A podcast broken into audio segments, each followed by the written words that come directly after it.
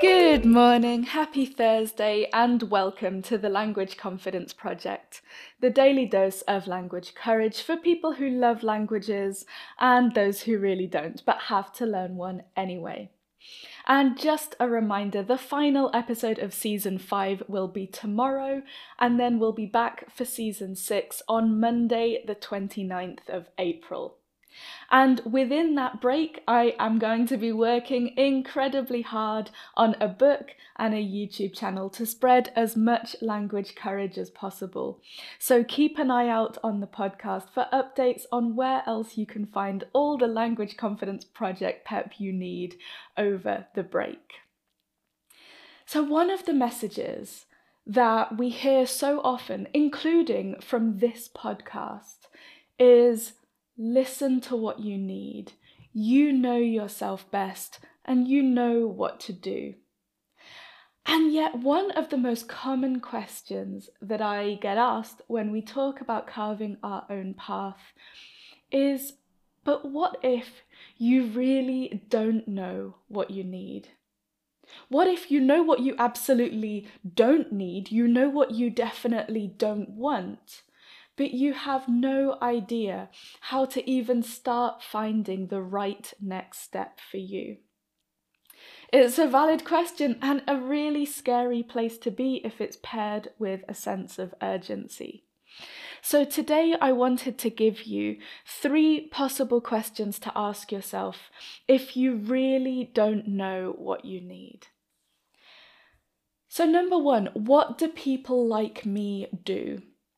Now, this question is going to require some real discipline not to dive straight into self comparison with random but algorithm friendly people who are roughly the same age or demographic as you.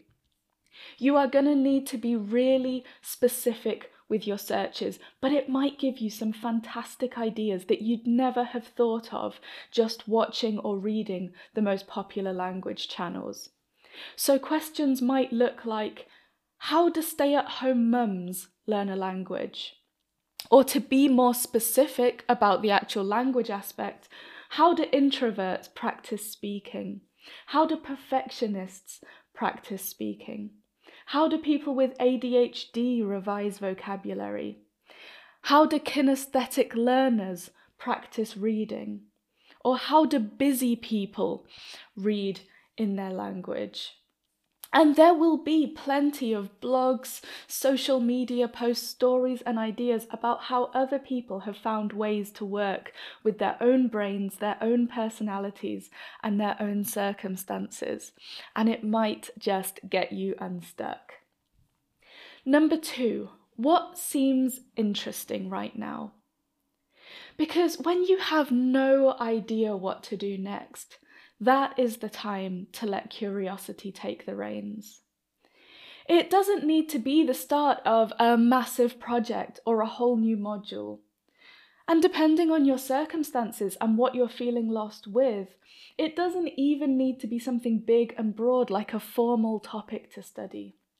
It might be a single random question like, What do German people most commonly name their dogs? Or thoughts like otters are just so cute. And then you go and find videos for just a few minutes about that thing in your new language, just to see where the curiosity takes you. Maybe you resolve to ask questions about it on social media or to research it for a bit.